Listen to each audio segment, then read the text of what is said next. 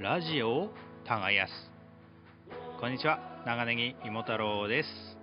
えー、っとですね何ヶ月も、えー、かかってようやっと4回目の、えー、配信となりました、え今日はですね前回言った通りちょちょっとまあ階段というか最初農作業のちょっとヒヤリハットとかえー、そういう話をした後に、まあ、全然農業とは関係ない昔のちょっと怖かった話をですね喋っていきたいかなと思いますんでよろしくお願いいたします。それではどうぞ。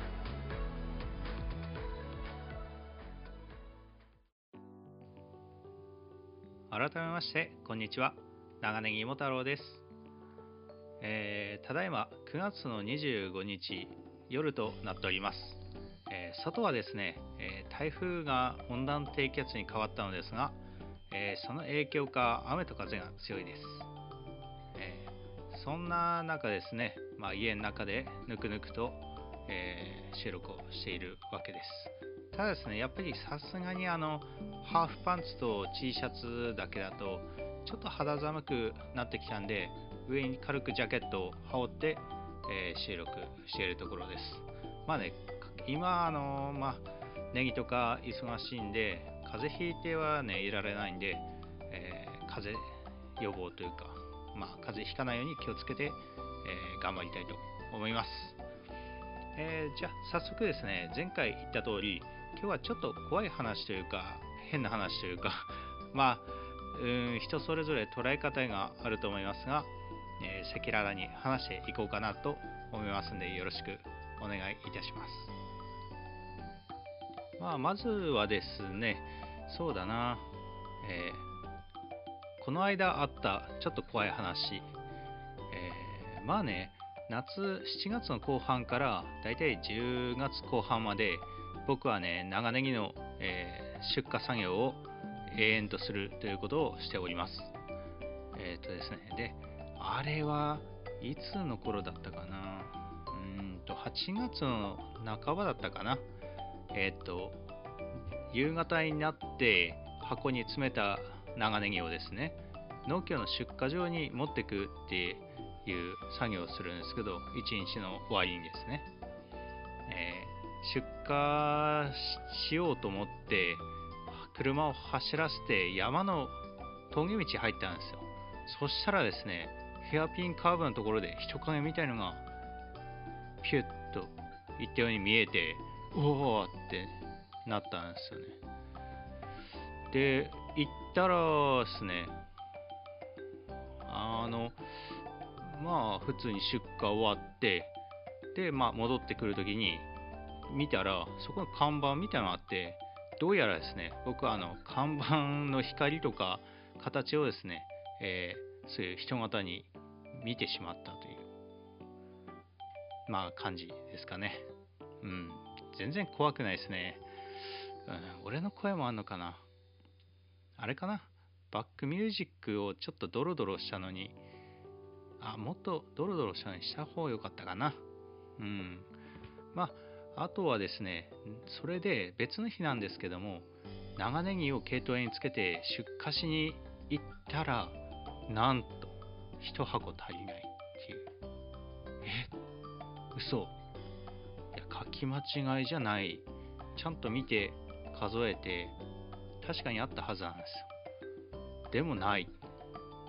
で、なんでかなと思って帰り、その、さっきの喋ったヘアピンカーブですね。その辺り走ってたら、一つなんか、あれ？ネギの箱が落ちてる。へえ、そうです。えー、僕はですね、車を走らせて1個えー、ヘアピンカーブで、えー、落として走っていってしまったようです。えー、しかもですね、落ちた衝撃で、え箱が潰れてしまって出荷できなくてですね、それは結局あの、もうそのまま戻ってって、農協さんたちにあの職員の方にお世話になってる俺にあげたんですけども、いや、あれは悔しかったですね。やっぱ、ちょっと値段もよいい時だったんで、うん。これはまあ農家ああるあるじゃないよな。まあ、それ以来、あの、ネットをね、張って、脇に落ちないように対策をしているところです。あとはそうだな怖い話って言ったら例えばあのトラクターでフロントにあのローダーっていうのありますよね。あのバケットとかフォークとかハイドバーンとかつける。あれを上げっぱでちょっとした傾斜をこう U ターンしたらあの横転しそうになったりとかですね。その時あのローダーをガッて下げて、えー、倒れそうな方にタイヤを向けたら、えー、大丈夫だったんですけどね。うん。いやうん。あれ？なんか全然面白くないぞ。大丈夫かこれ？いや案外あの農業の話で怖い話ってないな。うーん。例えば出荷場に行ったらうん出荷場に行って知らない人がいて挨拶したら無視されるのは結構あうん。それは悲しい話だからまあいいか。うん。まあね案外まあ楽しく農作業をやってるということでですね、えー、農業の方はもう怖い話はないですね。うん。あとはまあ昔の話してこうかなと思います。うーんと、あれは、えー、いきいきなりですね。もう農作業の話はないんですけど、農業関係雑談ポッドキャストとしてはちょっとあれなんですけど、えー、昔の、まあ、小学5年生の頃の話をしていきたいと思います。えー、っとですね、あの時ですね、えーつだったかな夜中、夜中の、夜中の何時かわかんないですよね。夜中、あの、その僕が住んでる、住んでたっていうか、あの、えー、なんだ、自分の部屋のあった位置っていうのは、えー、北側の2階の部屋だったんですけども、そこはあの、なんか、なぜかすぐ時計が狂ってしまうっていう部屋で、他の部屋だと狂わないのになぜかそこの部屋だと新品の電池とかえー、新品の時計を持ってきてもすぐ来るというところで、えー、謎の部屋なんですよね。今は誰もそこにはいないんで、ただ空き部屋となってますけども、いや、あれで、そのヤンマーにもらった時計だったんですけど、夜中にですね、ふと目覚めたら、秒針がすんごい勢いでぐるぐるぐるぐる回ってるんですよね。ビュンビュンビュンビュン。うおーって思って、あ早っ早っって思ってああ怖もう寝よう寝ようと思って寝たんですよねいや朝起きたら何だったのかなと思って時計見たらまあ夜中の2時ぐらいで止まっててですね。ああまあなんだろうな。電池がなくなりかけてて最後の最後で頑張ったのかなっていう感じだったんですけどね。うん。